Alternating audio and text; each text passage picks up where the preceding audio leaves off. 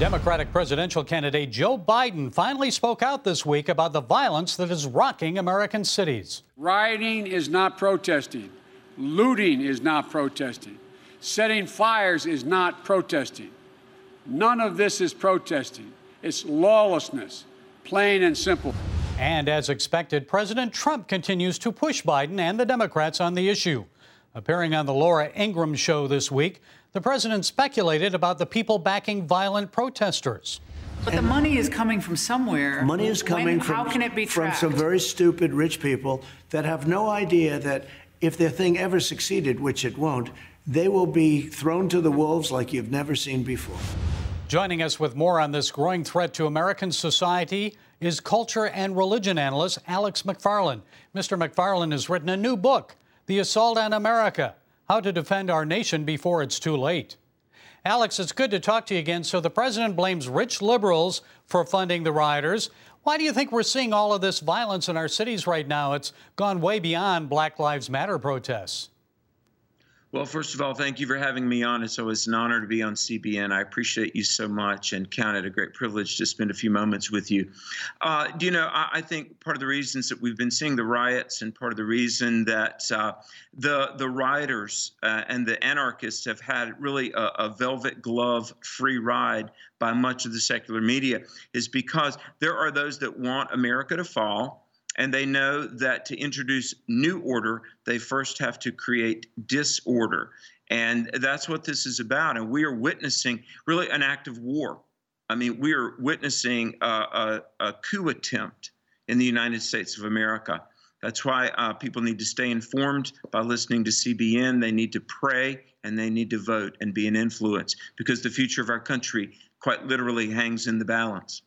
Alex, we're seeing attacks like this one I guess people on Instagram said it happened in Baltimore, but it's hard to watch a young Satanist hitting an innocent pedestrian in the head with a brick for no apparent reason. It wasn't a robbery, it wasn't a mugging.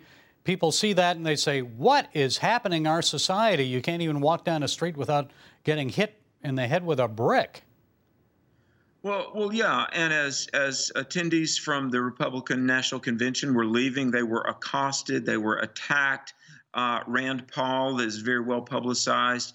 Um, he is saying, and many others finally are coming around to saying, look, this is an assault on our nation. Our freedoms hang in the balance. Not 24 hours ago in Los Angeles, at the LAPD, in front of one of the doors of uh, Los Angeles Police Department, uh, they burned a flag on the sidewalk and they spray painted things that I can't even repeat. But one of the acronyms, ACAB, all cops are bastards. Forgive me for using that word, but you've got to understand these people are the operatives for Marxists that want American cities to fall, uh, and they want ultimately our Constitution to be deposed and done away with. We used to have civil discourse and debate. We'd listen to one another and then we'd compromise to come up with workable solutions to our problems. It seems like there's no longer a willingness to compromise, Alex. It's my way or the highway. How did we get to this point? Uh, well, you know, fundamentally, our battles are not social, economic, or political. Our battles are spiritual. We are very much in a spiritual battle. I mean, clearly, our nation was founded as a Judeo Christian republic. That's been so well documented. Uh, but I, I want to say this.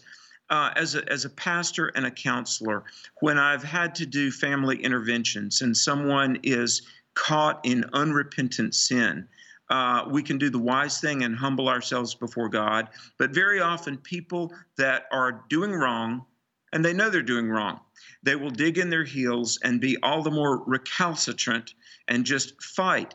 And, and the people that for the last 45 years have been about um, no fault divorce and the breakup of families and unrestricted abortion and life is not sacred and the redefinition of marriage, the people that have worked hard to abolish our awareness of a Judeo Christian moral code.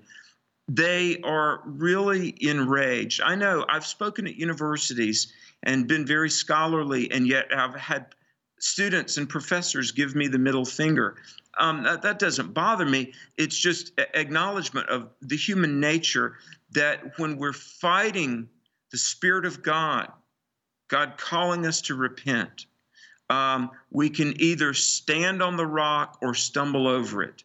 And that's why the acrimony, that's why the vitriol, because there are there are people in our country, and I love them and I pray for them, but they know they need to relinquish their life to, to the Lord.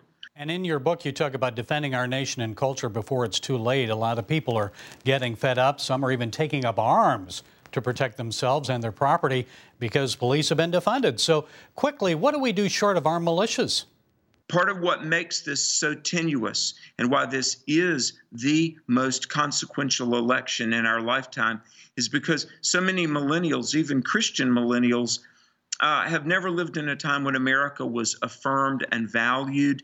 And so we've got this wave of humanity coming along that's been coached and groomed by secular education and Hollywood to hate America.